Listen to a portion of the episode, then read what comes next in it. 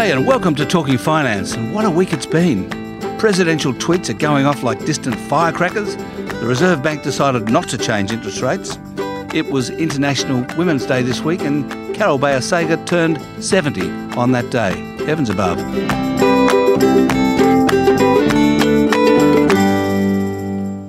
But look, the Reserve Bank has a dilemma. It would probably like to cut interest rates again to get consumer price inflation and employment up, but house price inflation is stopping it. Last year's rate cuts reignited the housing boom into a roaring blaze, especially in Sydney. And housing affordability has become the hottest subject in town once more, moving to the top of political inboxes. The bloke who measures house prices for Australians is Tim Lawless of CoreLogic. I asked him what's happened in the past 12 months housing affordability has been a hot topic for a long time now, but it's only now just getting a lot of political attention, which uh, unfortunately is probably uh, quite quite late in the piece. Now that we've seen Sydney dwelling values over the last five years alone have increased by 75 percent. Uh, against the backdrop of record low wages growth and uh, very low household income growth. So, what it does show uh, across the four different measures of affordability that we've been tracking is that affordability is substantially worsening when you compare affordability to or housing prices to household incomes. But one of the measures, of course, is based on serviceability, which is very much factored uh, based on the very low mortgage rate environment. And that's the only measure of affordability that has shown some, some quite dramatic improvement thanks to the very low mortgage rate environment that we're in. In fact, back in 2007, on average, it was taking about uh, 50% of a household's income, annual income, to service the typical mortgage. And that was despite dwelling values being substantially lower than what they are now back in, say, 2007. But at the moment, we've seen uh, serviceability vastly improve because the typical mortgage rates are generally somewhere in the, in the high fours or low 5% mark.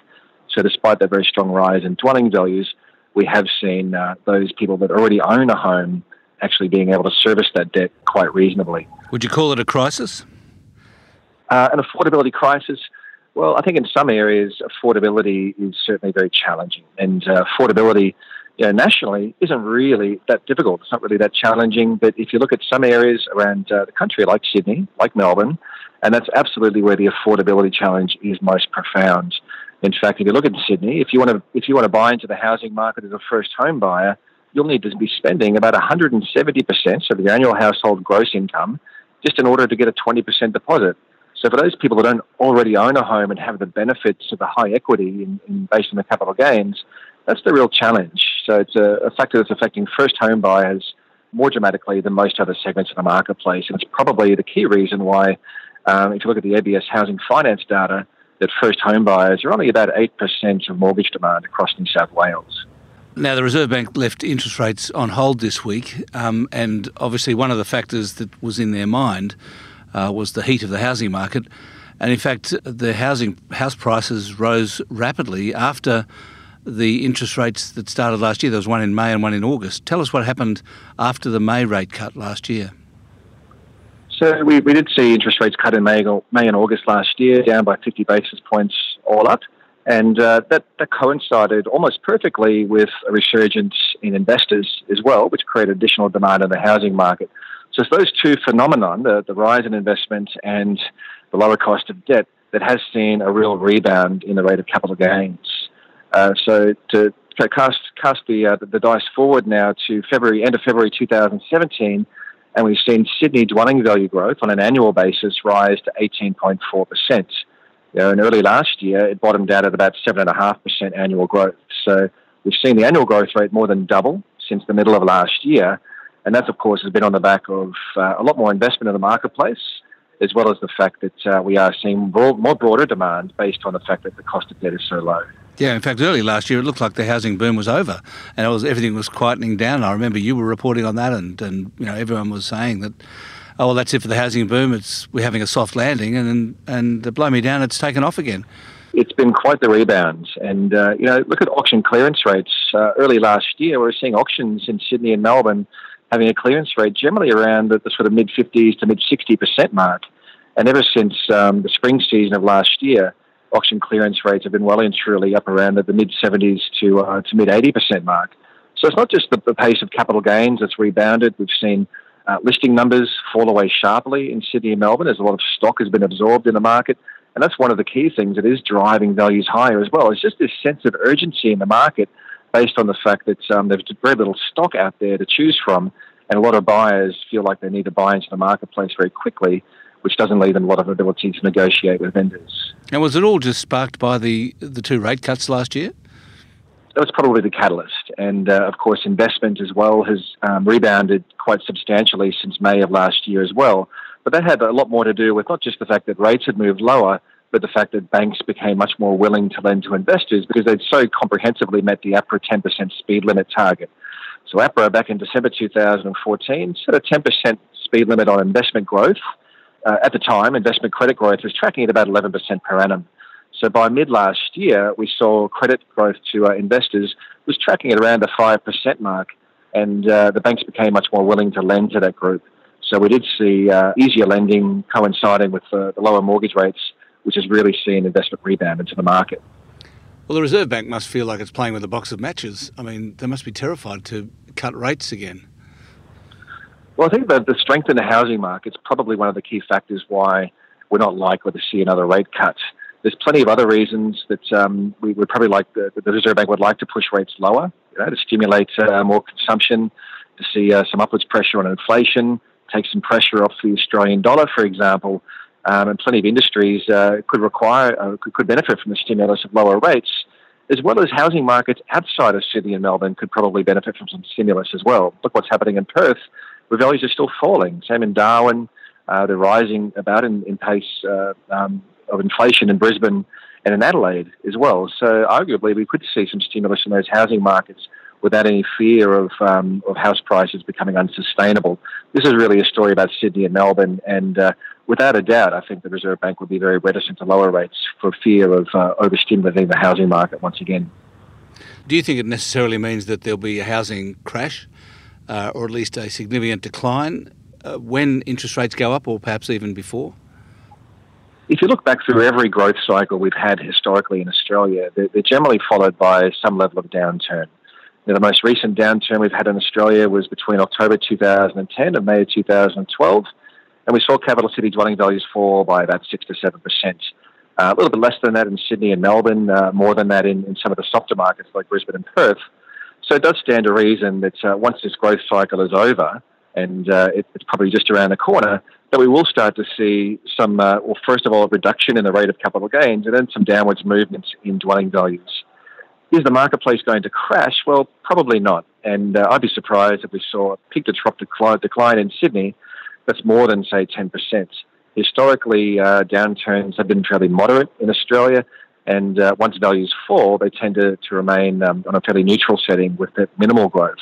That's exactly what happened in Sydney between 2004 and 2009 and the growth cycle that ran from about 2000 through to 2004 was even um, stronger than what the current growth cycle is at the moment. Very different economic conditions, sure, but I'd be surprised if um, the marketplace was followed by uh, a severe material reduction in dwelling values. And also, you'll probably find that geographically, there is uh, a lot of difference in the decline. We probably will see uh, larger declines in, in, some inner city unit markets that are very much investment led, uh, whereas some of the blue chip areas, take your, your inner Sydney's, uh, eastern suburbs, and so forth, they generally have shown historically, uh, outside of 2008 and the GFC, they've historically shown fairly resilient conditions, and we probably won't see values falling by as much as the capital city average in those markets. I suppose to get a big uh, decline in prices, you'd need a lot of housing stock to come onto the market. And as you pointed out, there's a lot. Of, there's a shortage at the moment. There's hardly anything coming on. Real estate agents are up against it, even though house prices are booming. They're not getting enough listings, and it's hard to imagine a lot of stock, stock coming onto the market and why it would happen. That's definitely one of the factors that is driving growth in the market in Sydney and Melbourne at the moment. Is the fact that stock levels are so low. The only way I could see a, uh, a significant rebound in, in advertised stock levels is if we started to see uh, um, a lot of the investment held properties starting to flow into the marketplace. So if we did see, for example, significant changes to the taxation concessions or uh, stamp duty or negative gearing, for example, then, then maybe we could start to see more investors trying to offload their properties, which could result in a bit of flood of uh, properties coming into the marketplace. But at the moment, I think that's one of the key reasons why we aren't seeing a slowdown in growth conditions at the moment is because of the very low stock levels. But once again, that's such a Sydney and Melbourne centric phenomenon. In Perth, for example, uh, we're seeing more stock for sale than, uh, than what's in Sydney, despite Perth being a radically smaller, substantially smaller city. And uh, that's one of the reasons why there's no urgency in our marketplace. There's a lot of choice and uh, simply no upwards pressure on prices because buyers can move uh, from property to property if they're not getting the right price. Yeah, you know, Tim, I was just thinking about negative gearing, and if it was to be banned or even restricted to new dwellings, as the Labor Party proposes, would almost certainly be grandfathered, as the Labor Party also proposes that any changes that it makes would be grandfathered. In a way, that would result in a drying up of investment stock because the last thing anyone would want to do is actually sell an existing negatively geared property. Well, that will certainly soften the blow, and I'd, I'd agree with you that if we did see uh, negative change, then existing rules will be grandfathered. One of the risks there, though, is it does see a substantial slowdown in investment demand. You know, we're moving through an unprecedented unit uh, um, construction boom at the moment. We've never seen this number of units currently under construction. It's about 160,000 units currently under construction across the market. It's, it's largely reliant on investment demand. It's mostly Chinese money, isn't it?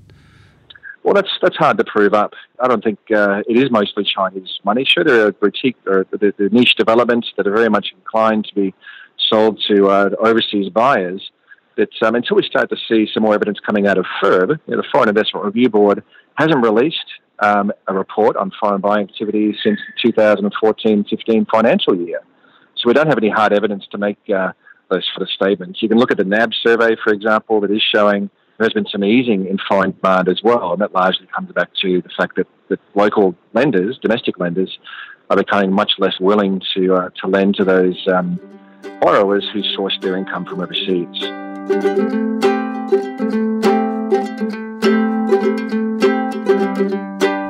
It was International Women's Day on Wednesday, and at the ABC it was actually Men's Day off. That is, they told all the men presenters to have the day off and replace them with women, except me. I had to front up. Curses. Anyway, to mark the day, I interviewed a former journo on the Financial Review, Bianca Harchi Hazelman, who has investigated the position of women and brought it together into something called the Financy Women's Index, which she launched this week.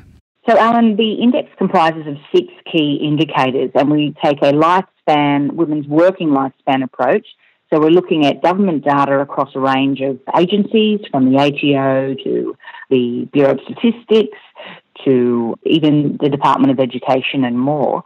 And we're looking at tertiary education results, what sectors women are, women are working in, what, where they dominate, what the wages are like in those sectors, what the pay gaps are like there, then through to superannuation funds, and then, of course, looking at the top ASX listed companies by market capitalisation. I think last year, percent of Australian uh, top 20 boards had women, or was the percentage of women was 24.7%, up to 30.8%, big increase. So uh, obviously it's starting to have traction. Definitely starting to have traction. You've got CBA with 40% women on its board, uh, ANZ with 37.5, um, just among the, the list of those top 20 there. So what one would hope is that this has a top-down effect, starts to trickle down rather than what we tend to see is a grassroots effect. But you know, clearly there's been a bit of public demand. There's um, there's scrutiny there for gender diversity, and when you have big companies like this, I suppose that there is that added pressure to be a leader in this space, and, and I think we're seeing that. Well, indeed we are, and we're also seeing, uh, as you say, a shrinking of the pay gap as well. Yeah, exactly. So that that's been an interesting one to watch, and and I suppose when I, when I even look at the charts here, uh, if we really drill into to what's been driving that, so that's down to sixteen percent, the lowest it's been, as I said, in five years. But it's still not the best result. In 2004, we actually dropped the, the pay gap narrowed to 14 percent. The main reason for the the wage disparity is the difference in jobs that uh, men and women have and go for. But is there still any disparity in the salary when men and women do the same job? Well, there's a lot of um, anecdotal um, suggestions that there, that there are. There's, there's research that's been out saying that women um, don't tend to be as pushy as much. They don't tend to be as confident. They're told by managers, one research um, paper said in the US, that they, they need to be more confident and get more experience. So I think a lot of women would say, yes, I'm having trouble achieving that. But how do we all together know that, you know, colleague X is getting paid X so much more than you? Then, you know, how do you know that? And on the other side of the debate is, of course, women who say, you know, I've never experienced that. And I like to think that I haven't experienced, to be honest with you, Alan. This uh, obviously, uh, the Constant Investor is a product for investors. Partly with your experience as a financial review journalist, do you think that this growing trend, particularly of uh, top 20 boards um, comprising more than 30% women, is a positive trend for investors? I do, because what we do know is that companies that tend to have a greater uh, diverse balance on their boards tend to outperform. We have seen that before. I believe it was last year's top performers, not this year's, so actually 2000, let's go back a little bit further. Um, when we had Blackmores and Bellamy's as the top performers, things have slightly changed now, but they were headed up by, by women. And, and I think because of that, um, comments were out there about the gender diversity and uh, around those particular companies. Now things are different now, but other research does seem to back up that the more diverse thinking you have on a board, that the better outcomes you can achieve for investors. And we also know that companies with investment um, companies like BlackRock actually include gender diversity as part of their mandate. So they're not just looking at those um, other key drivers of, of company and corporate performance but actually including, well, is this company diverse? How diverse is it? And they're putting that into whether or not they do or don't invest in the company. Because the mention of Blackmores and Bellamy's reminds us that although there's a 30% or more representation of women on boards, that isn't the case with CEOs, of course. I think I've been mm. told. I think I've been told five or six times this week that there are more men named John than women as CEOs in Australia. uh, it seems to be, I didn't know it, that, but it, it seems to have gone viral. But have you studied that at all, or just the boards? We haven't looked uh, as we haven't delved as deep into the, the CEO numbers as we have with the boards. No, we know that among the 219 board positions that we've got in the top 20, 69 are occupied by women. CEOs is something we need to look at. How far back do we go? Do we do we look at the whole 200? I suspect that I'm going to find a hell of a lot of Johns in that, and um, but I think that is a really good point that you're raising, and I think we need to look at it.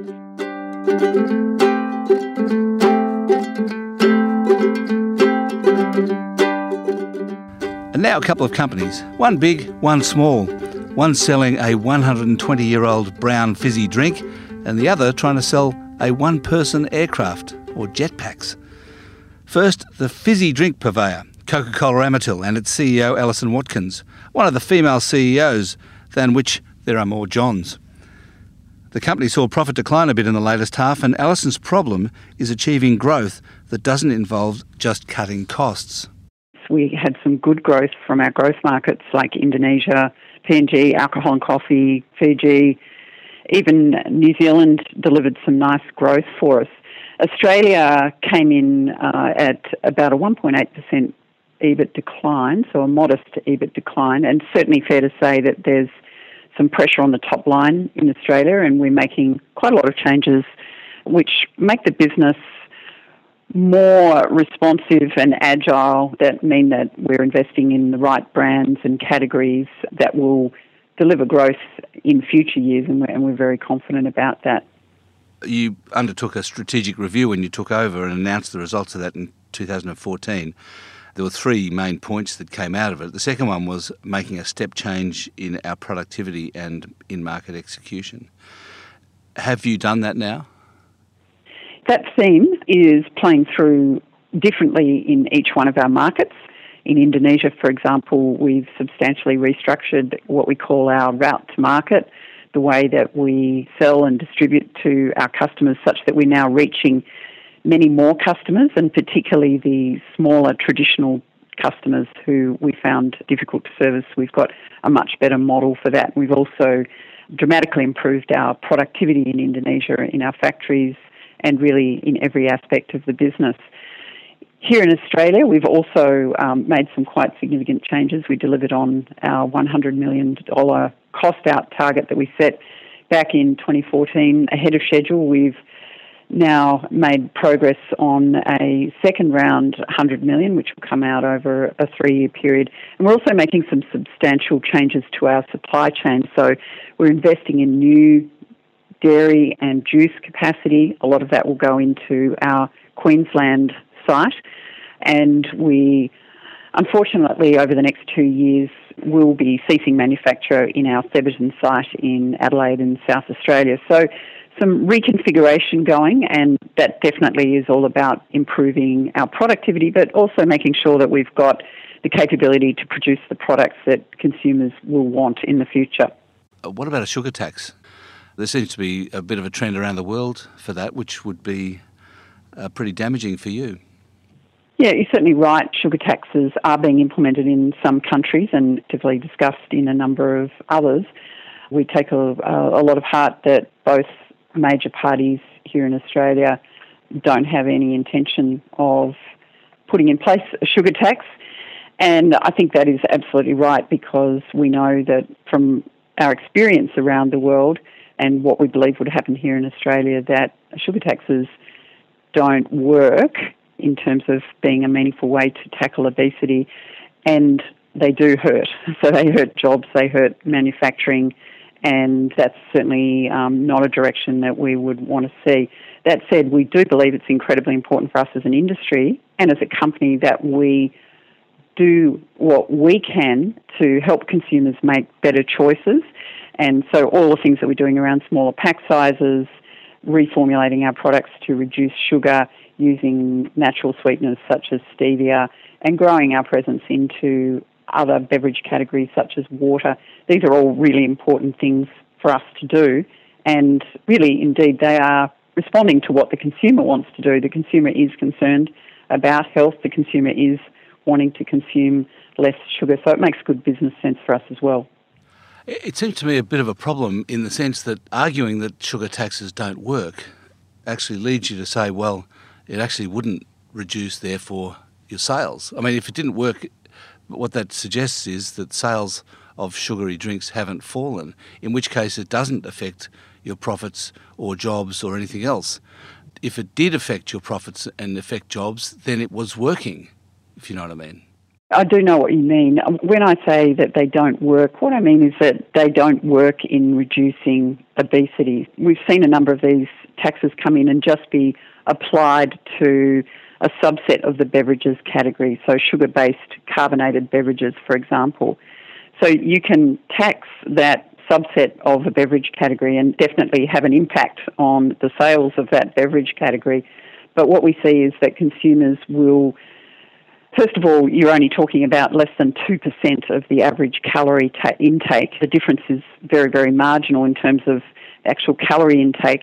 And we also see that consumers will switch and they will still take in the same amount of calories or the same amount of sugar by switching to other products. So, you know, for example, there are other beverages which have quite a lot of sugar in them, and certainly higher sugar consumption comes from confectionery, cakes, and other sources of discretionary consumption. So, soft drinks is small in the scheme of things, and that's why it doesn't work in tackling obesity. Moving on to recent stories that have appeared that suggest that you're looking at acquisitions, is that right? We're always thinking about how we can grow and, and challenging our thinking, and we're very fortunate to have a good balance sheet, which means that we can invest capital in growing organically, such as we're doing with our 165 million odd that we're investing in our Australian supply chain to expand our capability in dairy and juice.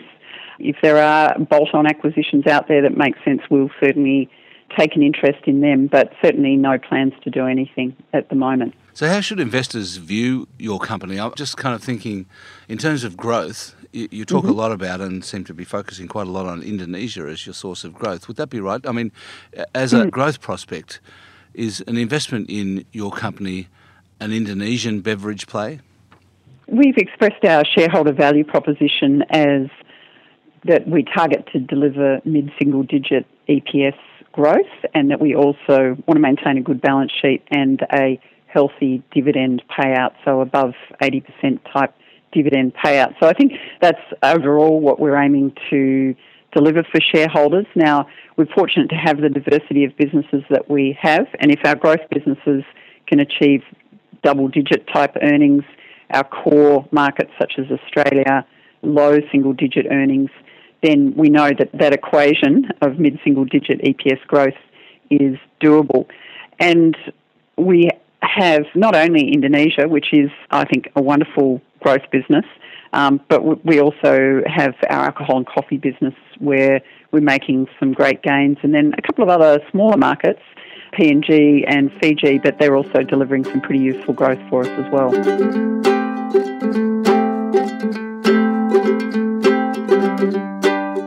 The New Zealand startup Martin Aircraft Company floated two years ago at 40 cents, shot to $1.20 in a blaze of excitement about the possibilities of flying around with a jet on your back, like something out of the Jetsons, and then the stock started tumbling and hasn't stopped. Today, it's sitting at 15 cents, a fall of about 90%. So I tracked down the CEO, James West, in Christchurch and asked him, what's going on? I think you have to look at this as a longer term investment. And we are certifying a, a new to industry aircraft here. So there are risks associated with investments like this, but at the end of the day, we are progressing towards the goal of having a certified Series 1 aircraft, which will be a brand new aircraft to the uh, industry, which will be vertical takeoff and landing aircraft. So we are progressing. At the end of the day, the share price will be relatively volatile as we work through this process. It is a longer term investment. But your chairman actually opened the annual meeting by saying, Let me start by making it very clear that your board is not happy with the progress made by the company to the end of the financial year. Yeah, so I was put in uh, at that time as the CEO, and we oh, see, significantly yes. restructured the company at that point. So, look, I think at, at the end of the day, the board is referring to the fact that we didn't make the technical progress that we would have liked in the period since the IPO, and subsequent to that, the company's been significantly restructured and refocused. So, our simplified focus is very clearly now on building and testing our Series 1 aircraft and doing physical capability demonstrations to customers. And that is the focus and target of the company. Was that not the focus before?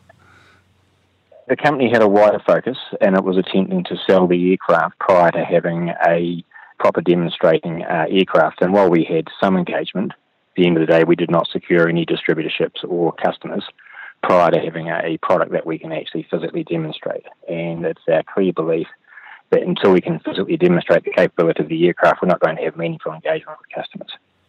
In fact, I saw you announce that you've sold four Series 1 jetpacks this week in China. Is that your first sale? They are our first sales, but I would note that they are experimental aircraft that we will use for capability demonstrations in China, as, which will be very similar to the capability demonstrations that we'll do here in New Zealand. So we'll be physically demonstrating the capability of the aircraft to customers in both China and New Zealand utilising those aircraft. Oh, so they're not actually a sale, they're more a demonstration model. They are a sale, but they will be used for demonstration purposes. So tell us about how the certification is going, both in, I suppose, in New Zealand and elsewhere. Right, so the certification process is critical for us because we believe to sell meaningful numbers of aircraft we need to be certified. So the first point is that we're working through our operational readiness, and there's a number of requirements we need to cover off with the CAA in relation to our design and our manufacturer and our assembly, and we're well advanced with getting the company operationally ready to certify. And as we work through the current test program and work through the customer requirements, and also work through an independent safety assessment, we will determine what the baseline initial commercial product is, and based on that, we will understand the exact certification cost and timing. And at that point, we will go back to our shareholders, letting them know exactly what that baseline aircraft is and how long we think it will cost and how long it will take to get the aircraft certified. So, do you know at this stage how long it will take to get them certified? No one knows that. All we can do is use best estimates. So, at the end of the day, we're taking a complete new aircraft through a certification process. So, until we complete our detailed safety assessments and complete what we believe the baseline aircraft is, we will not have an accurate assessment of the cost and timeline. You wouldn't have taken the job if you didn't think they would be certified. Oh, we absolutely back our product, and this is why we're working on the process we are. But the, the process for becoming certified is we have to agree what the baseline product is, which we'll work through what our customer requirements are and our safety assessment and complete our testing program. And based on that, we'll be able to prepare a very detailed plan which we'll agree with the CAA and uh, also with the FAA in relation to how we will get this aircraft certified. Is the future of the company kind of binary in the sense that if you certify them, you're fine, you're going to sell jetpacks and you've got a business? If you don't get certified, there's no business at all. Is that the situation? I think that there's some truth to that. Like, I think in my mind, unless we have a certified aircraft, we'll never sell material numbers of the aircraft. So you're looking at a very cut down business from what we have now. But realistically, in my view, to be a global business, we need to have a certified aircraft. How much are you going to sell them for? We will need to work through uh, what the actual baseline aircraft is, and then we'll be having that discussion with our customers around the sales price. But it's not, not something that we can speculate on in the market at this stage. Tell us a bit about the uh, the uh, properties of it. What does it do? So it's a very light vertical takeoff and landing aircraft that can obviously fly in areas that fixed wing aircraft and helicopters can't. And it's a very easy to fly aircraft. So it has a number of benefits over, over traditional um, aircraft. And it's also an aircraft that can take a pilot. And if it doesn't take a pilot, it can take a payload and it can generate power in the sky to power up certain applications such as communication devices. So it has multi uses. What sort of cash burn are you going through at the moment? So our cash burn was significantly higher than 10 million last year because we capitalised a lot of our development costs. So what we had done uh, subsequently is, as part of our simplified focus, is we have reduced the headcount by about a quarter, and we're really just focusing on our core capability to have a team that can build, test, and assemble jetpack and take it through certification. So we've reduced our headcount back to about 80, which is still a significant number, but you need to have a certain base of people and skill sets to take a new aircraft to market. And so you're going to have to raise some more money? So we are looking uh, at the moment. We have an underwrite from our major shareholder for 10 million to get us through the next 12 months commercial development.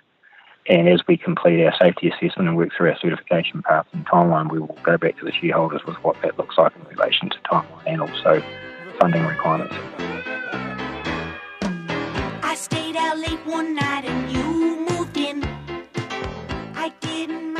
Today's birthday is a woman. Actually, it was her birthday yesterday.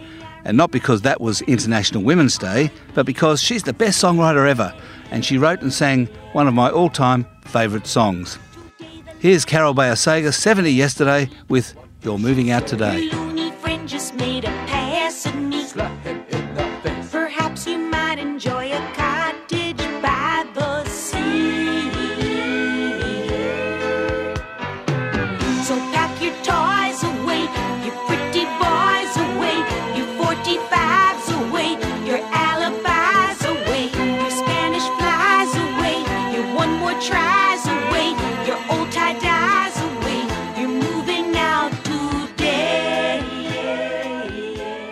Thanks to all the team and to ISM Studios for the music.